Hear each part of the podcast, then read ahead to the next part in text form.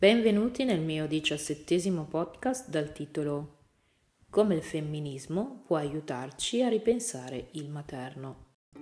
Mi chiamo Francesca Satragno, il mio nome guida è educatrice cacao, mamma nera e sostenitrice convinta del vastissimo e complessissimo mondo dell'educazione.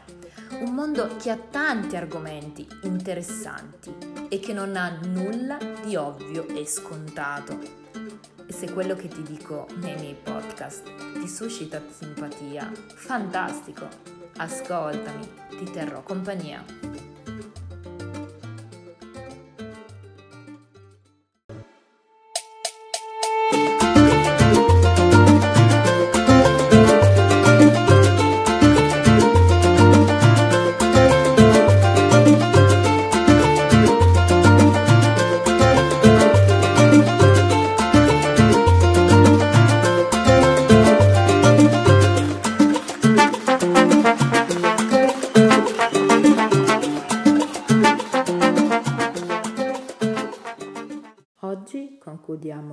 Tematica maternità con la scrittrice e divulgatrice femminista Vittoria Gavina, in cui parleremo appunto di femminismo e maternità. La sua bellissima pagina Instagram ci permette di cambiare prospettiva riguardo ad alcune tematiche e quindi, piacevolmente colpita, l'ho invitata qui sul podcast Educatrice Cacao. Benvenuta Vittoria, presentati. Intanto Francesca, grazie dell'invito, è un vero piacere essere qui oggi. Ti ringrazio anche per avermi invitata a parlare di un tema che, che mi è molto caro. Mi presento brevemente, io sono Vittoria Gravina, una scrittrice e una divulgatrice femminista specializzata in studi di genere. Negli ultimi anni, in particolare dopo la nascita di mia figlia, mi sono dedicata all'educazione alla parità di genere questo perché il modo in cui cresciamo i nostri figli e le nostre figlie non è neutro, il genere lo condiziona. Capirlo ci permette di imparare a riconoscere gli stereotipi che ci portano ad agire in un modo piuttosto che in un altro e a superarli. Nonostante, come dicevo, l'interesse per questa materia era già presente ovviamente prima della nascita di mia figlia, faccio coincidere con lei il mio studio degli ultimi anni perché banalmente i testi che ero abituata a leggere erano rivolti a persone adulte, quindi guardavano all'infanzia come a un periodo finito. In poche parole, per farvi capire, dicevano ad esempio che molti dei problemi attuali derivavano dall'educazione ricevuta nell'infanzia, ma non suggerivano modi alternativi per evitare quello scenario. Questo perché ovviamente non erano libri che avevano quello scopo, avevano ovviamente un'altra finalità e un altro campo di ricerca, non erano libri pensati per genitori. L'educazione alla parità di genere invece non solo pone l'accento su che cosa c'è di sbagliato nel modo tradizionale di fare genitori e di crescere bambini e bambini, ma dà suggerimenti concreti, quindi non solo decostruisce uno scenario, ma ne suggerisce di possibili. Personalmente considero in realtà anche la definizione educazione alla parità di genere limitante, riduttiva, ed è per questo che mi piace parlare invece di educazione femminista Penso infatti che gli aspetti su cui interrogarci siano molti e siano più sfaccettati. Crescere femministi per me significa non tenere conto solo del genere, perché in realtà ci sono altre prospettive importanti. Bisogna infatti tenere conto ad esempio dell'etnia, della provenienza, della specie, della classe, eccetera. Questo possa sembrare un progetto ambizioso, qualcosa magari da insegnare più avanti ai propri figli, in adolescenza, quando saranno grandi, avranno magari le strutture mentali per capire questi discorsi. Io credo invece che sia estremamente importante affrontare invece questi discorsi subito, proprio perché in realtà, come ci dicono gli studi, i condizionamenti e le pressioni sociali agiscono ancora prima di quanto noi immaginiamo, agiscono addirittura, ad esempio, la socializzazione di genere fin dopo il concepimento. Ovviamente bisogna innanzitutto chiedersi come fare questo percorso. Io penso che innanzitutto bisogna partire dal, dal come noi genitori prendiamo coscienza di questi condizionamenti e poi scegliere ovviamente con cura cosa e come insegnare ai nostri figli. Io ovviamente come appassionata e studiosa mi era molto ben chiaro il che cosa volevo insegnare a mia figlia sul come invece ci ho dovuto lavorare parecchio ed è proprio da, questo, da questa ricerca che è nato il mio progetto Femminismo Libera Tut. Volevo infatti suggerire innanzitutto trovare io stessa alcune modalità, alcuni giochi, alcuni concetti che con parole semplici o a volte anche senza parole potessero trasmettere tutto questo. Molte persone credono che seguire questa linea di pensiero significhi necessariamente rinunciare a qualcosa. Significa ad esempio togliere la bambola di mano alle bambine perché la bambola è simbolo di oppressione Ecco, io penso che fare una riflessione di questo tipo sia in realtà riduttivo e fuorviante rispetto a quello che si cerca di fare. Nessuno infatti sta dicendo di togliere qualcosa a qualcuno, ma semmai di aggiungere.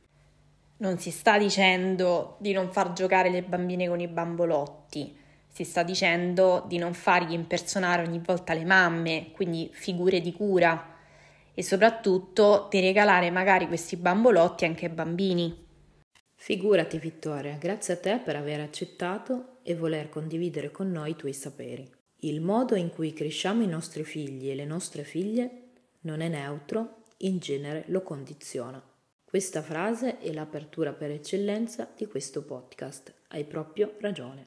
Vittoria, quando si parla di educazione dei figli e delle figlie, sai bene che è un tema a me molto caro e concordo pienamente che è importante parlarne in un contesto familiare, ma non solo, ma far vivere il bambino o la bambina in un contesto consapevole dell'importanza della parità di genere o del femminismo, come dici tu.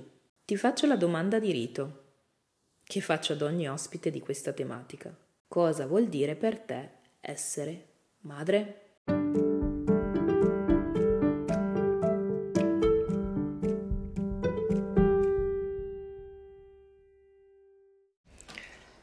Ah, che bella domanda che mi stai facendo. Essere madre. Mm. Inizierei innanzitutto con il dire che secondo me proprio non esiste un unico modo di essere madre e forse è proprio questo il punto.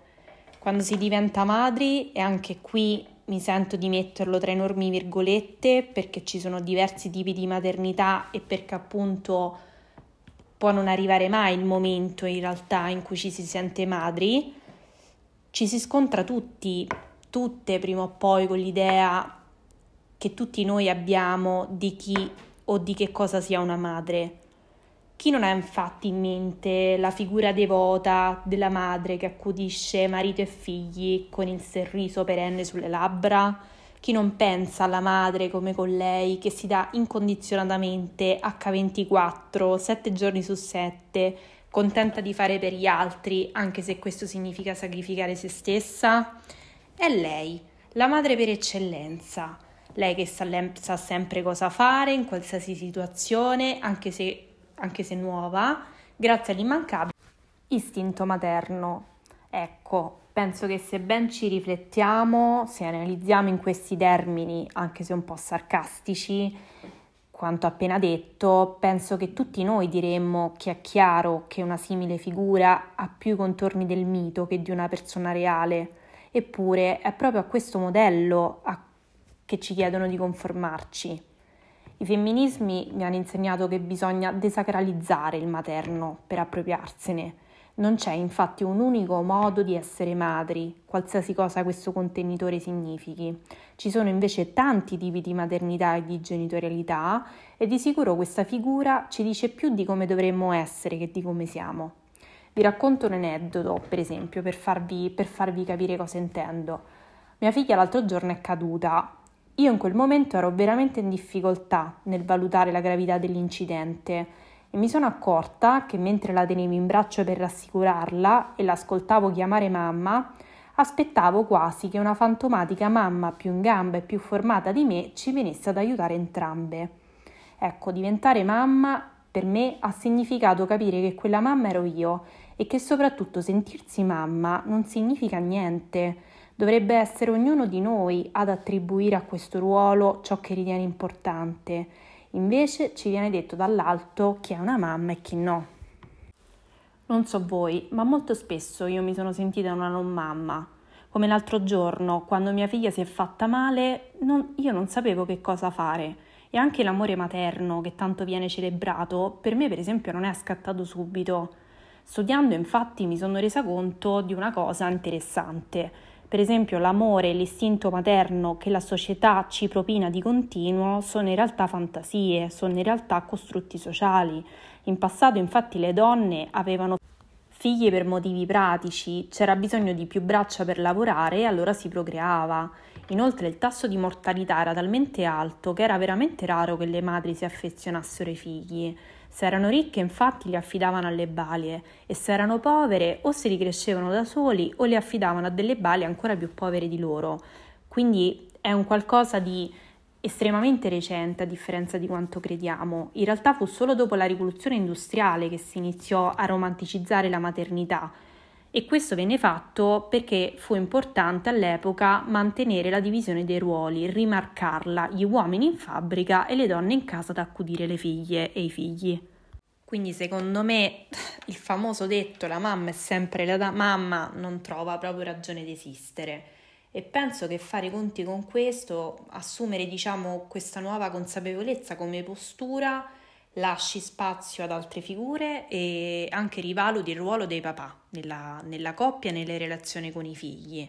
Eh, credere che l'amore, l'istinto eh, e l'accudimento dei figli non sia ad appannaggio delle, delle donne, ma vada comunque ripartito in maniera, in maniera paritaria nella coppia trasforma questi papà da semplici aiutanti, alle volte santi, alle volte babysitter, secondo la narrazione corrente che ne fa la società, li trasforma in semplici papà. È vero, Vittoria. Possiamo dire che tutti noi conosciamo bene quella figura di madre devota alla famiglia e ai figli, sempre e comunque, in ogni momento e per sempre nella sua vita. Tutti sanno chi non è mamma della serie, ad esempio, se metti al primo posto te stessa, non va bene, allora non sei una brava mamma, sei solo una mamma egoista. Se sei sempre in casa e pensi alla famiglia, mm, allora diciamo che puoi andare bene, però forse non ti curi abbastanza di te stessa. Allora non hai una vita sociale e allora rischi di essere etichettata magari come una madre introversa e chiusa. E una brava mamma deve dare l'esempio di una mamma sicura di sé intraprendente, socievole e che persegue i suoi obiettivi sempre e comunque. Oppure la madre è colei che deve sempre e comunque rispondere ai bisogni dei figli o delle figlie e se non lo fa, che madre è?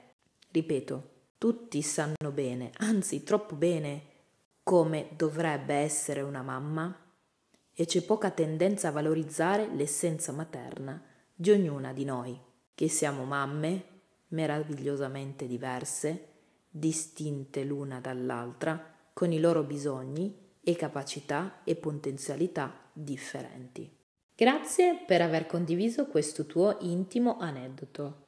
In primis non è cosa da poco riconoscere un momento di difficoltà e di fragilità e prendere completa lucidità in tempo zero e agire per il meglio per entrambi. Sembra qualcosa di naturale e automatico, ma non è affatto così. In realtà spesso si trascurano quanti meccanismi di problem solving e meccanismi di sopravvivenza mettiamo in atto in alcuni momenti difficili ed è un aspetto che va valorizzato e attribuito ad ogni mamma che risponde prontamente o comunque con tutte le sue forze alla propria creatura. Ti ringrazio inoltre per aver portato questa perla di saggezza. Diciamolo bene ad alta voce, che questo istinto materno di cui si parla tanto è un costrutto romantico sociale. Grazie Vittoria. Vorrei specificare che pur sapendolo, come mamma, dico che mi piace pensarla e vivermela così, ma è una mia scelta. Mi piace vedermi come una mamma molto attenta ai bisogni della propria figlia e cercare di assecondare, forse fin troppo a volte, ogni suo bisogno. Certo, nel limite del possibile e di una sana educazione, ovviamente. La differenza sta nelle scelte che facciamo e la consapevolezza che mettiamo quando agiamo verso un compito, ma che ho scelto io e non perché la società o le mille teorie che ho studiato mi impongono di fare. Il così che si fa vale fino a che non si trova la teoria che dice l'opposto, ma il risultato finale sta nelle nostre scelte. Visto che abbiamo parlato della parola femminismo, che cos'è il femminismo? E come una persona può definirsi femminista?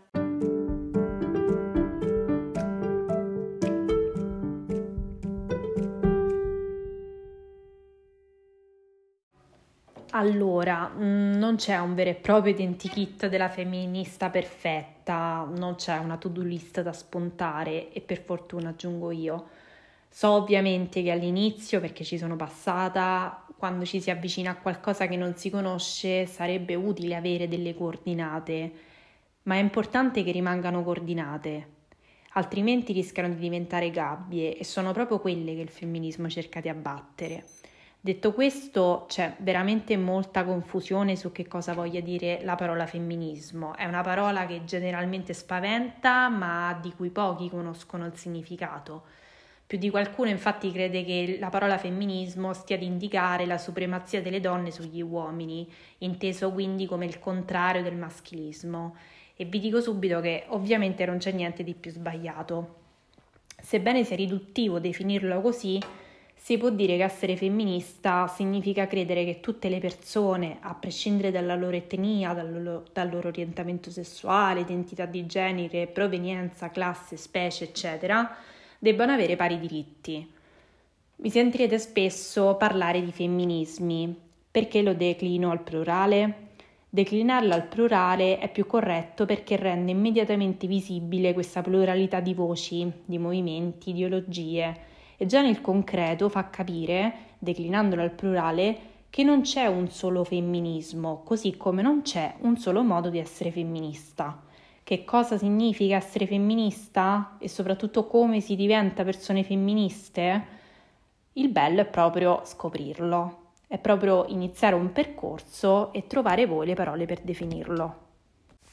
Al massimo vi posso portare quella che è stata la mia esperienza per me diventare femminista ha significato innanzitutto prendere consapevolezza dei condizionamenti invisibili che guidavano ed influenzavano i miei atteggiamenti.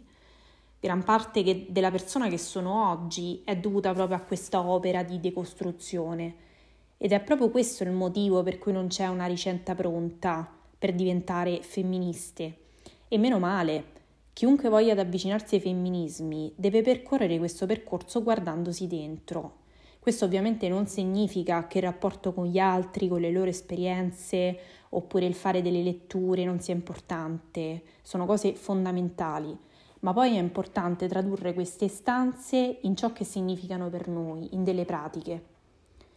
Io poi, oltre a questa opera di decostruzione e ricostruzione, perché ovviamente qualcosa bisogna, bisogna metterci, ho fatto anche un lavoro in quanto donna, così come molte altre, nel rintracciare la mia genealogia.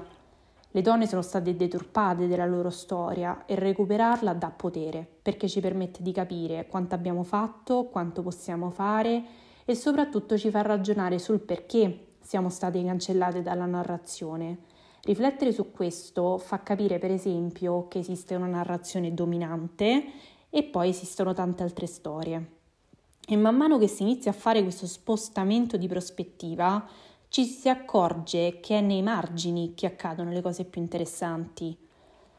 Crescere bambini e bambine femministe in particolare per me significa proprio questo, chiedermi sempre se quello che sto insegnando a mia figlia lo penso io o mi è stato tramandato, se ne condivido il pensiero o se lo ripeto semplicemente perché si è sempre fatto così. Ecco, Diciamo che se proprio dovessi sintetizzare, essere femminista potrebbe essere proprio questo, chiedersi costantemente se è proprio vero che si è sempre fatto così e scoprire per esempio che il colore rosa prima era il colore degli uomini e che le donne invece portavano l'azzurro. Per dire, oggi una cosa del genere potrebbe sembrare un'eresia e invece in realtà assumere questa postura inoltre e quindi questo chiedersi continuamente se è vero che si è sempre fatto così porta anche a interrogarsi se non ci siano altre strade.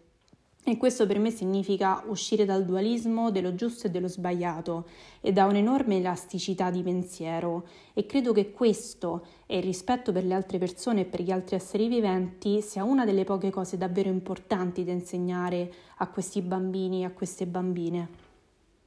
Grazie per aver fatto chiarezza su questo punto. Spesso si ha la tendenza di pensare che in una terminologia la sua definizione corrisponda per forza al suo opposto o al contrario. Ma non è così. Ti confermo che anch'io ho ragionato in questi termini e sono felice di potermi ricredere e portare ai nostri ascoltatori a decostruire pensieri per apportarne dei nuovi. Mi fa piacere che femminismo, almeno come lo stai descrivendo tu, non corrisponde assolutamente a una mentalità estrema che si rifà contro un'ideologia o una politica maschile. Quante volte ho sentito dire io sono femminista convinta e sono contro a tutti gli uomini. Penso che questo concetto elementare, che spesso viene insegnato, sia fuorviante, in quanto non consente di capire e comprendere veramente che cosa è il femminismo. Quanta verità, Vittoria. Il podcast Educatrice Cacao nasce proprio per eh, questo motivo che hai appena detto.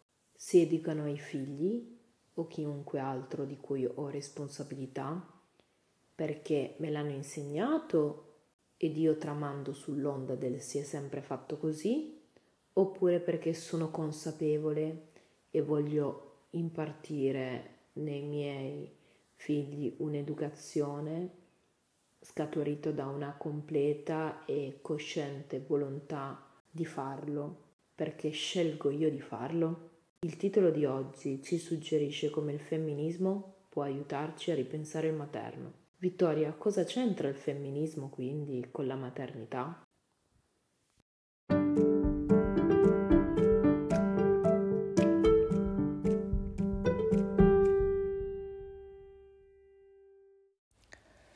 Una delle questioni cruciali per il femminismo, in particolare per il femminismo degli anni 70, è stato riflettere sul materno.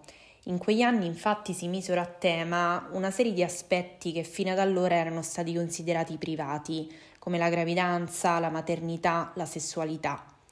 Non si può parlare infatti della maternità senza parlare del corpo e soprattutto del controllo a cui viene sottoposto. Nella maggior parte dei casi il corpo delle donne è in grado di generare. Per questa sua funzione è sempre stato sottoposto a controllo.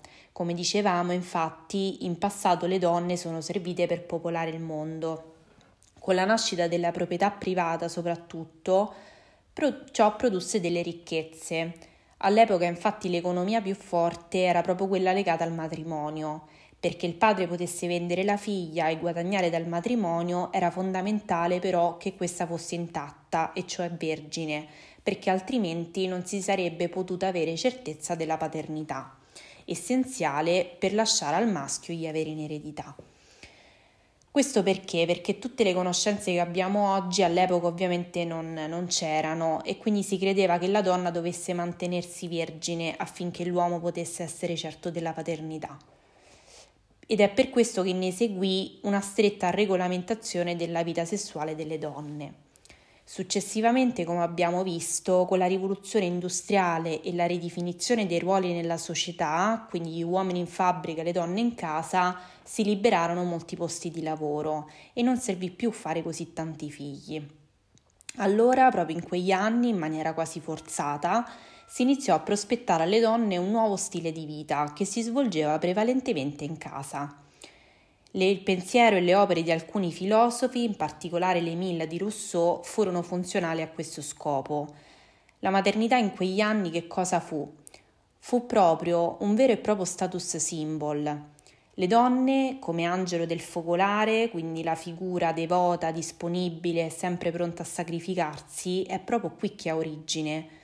L'amore, ate- l'amore, materno, come abbiamo visto prima di allora, era assente ed è qui che affonda le radici.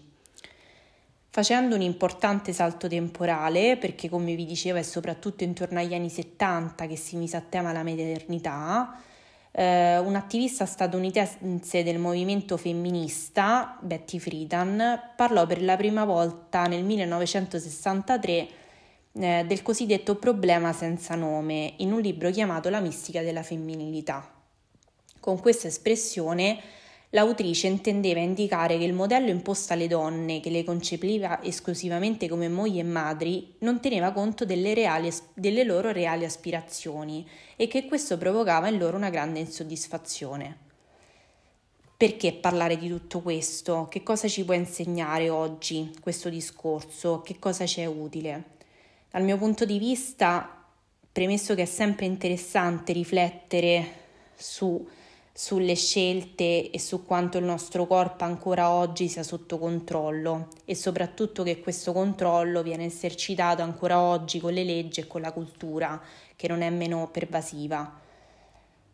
Quando incontriamo una conoscente che sappiamo essere mamma e le chiediamo dove hai lasciato i figli, o quando la nostra amica appena diventata mamma ci dice che è dura essere genitori e noi le rispondiamo che ce l'abbiamo fatta tutta e che quindi ce la deve fare anche lei, ci inseriamo in quel gioco. Stiamo dicendo alla prima che i figli sono una sua responsabilità e che quindi la facciamo sentire in colpa per non essere con loro 24 ore su 24 e stiamo dicendo alla seconda che non vogliamo sentire le sue lamentele. In fondo in passato nessuno si è preso cura delle nostre. Ecco, i femminismi mi hanno insegnato ad ascoltare, a prendermi cura, a capire che i vissuti sono complessi e si può essere stanche, tristi e arrabbiate perché ci manca la nostra vita di prima e allo stesso tempo amare nostro figlio e non c'è niente di male in tutto questo. Invece sono ancora così poco normalizzati questi sentimenti che se qualcuno li esterna la bolliamo subito come una cattiva madre. Invece sarebbe molto bello, secondo me, se iniziassimo a capire che non c'è una madre a cui conformarsi, ma semplicemente c'è la madre che vogliamo e che a volte semplicemente possiamo essere. Per ogni spiegazione così importante hai ragione. È sempre doveroso partire dal passato per capire il nostro presente e poter creare un miglior futuro. Sì, ho sentito parlare di questo libro che è diventato un bestseller ed è ancora conosciuto oggi, in cui venivano intervistate casalinghe del dopoguerra, nel quale si pensava a quel tempo che la loro vita aveva valore d'essere vissuta in quanto mogli e solo madri. Infatti un aspetto interessante successe più avanti con la mistica della vecchiaia femminile, creata uh, negli anni successivi, nel quale in questo testo la vecchiaia assumeva un ruolo importante per la vita di una donna, in quanto rappresentava la liberazione e non veniva vista contrariamente come si possa pensare ad un momento di decadenza o di sfioritura, ma bensì fioritura e libertà da tutte quelle costrizioni biologiche e sociali che venivano imposte alle donne. La donna finalmente era libera di occuparsi totalmente di se stessa. Questo discorso costituisce una forte base di uno dei femminismi che ci ricorda da dove siamo partiti e ammirare oggi quello che abbiamo conquistato e sognare e credere ancora un domani, il domani, dove potremmo arrivare. Ti sono grata, Vittoria, per le tue parole. Mi dai e mi hai dato modo di riflettere e ripensare ad una storia che spesso viene dimenticata, ma che in realtà, se non direttamente, ha delle radici profonde in noi e che a volte sarebbe opportuno sradicare per crearne nuove per le future generazioni per i nostri figli, per le nostre figlie. Il cambiamento parte da adulto ad adulto, da genitore a genitore, da bambino a bambino, alla volta. Ti saluto Vittoria, ciao! Quanto a noi, ci vediamo alla prossima puntata e con una nuova tematica. A presto! Ah, aspetta! Condividi il podcast Educatrice Cacao con amici e parenti. Mi faresti un favore enorme. Aiutami a farlo conoscere a più persone. Sono sicura che tu puoi fare la differenza. Grazie mille.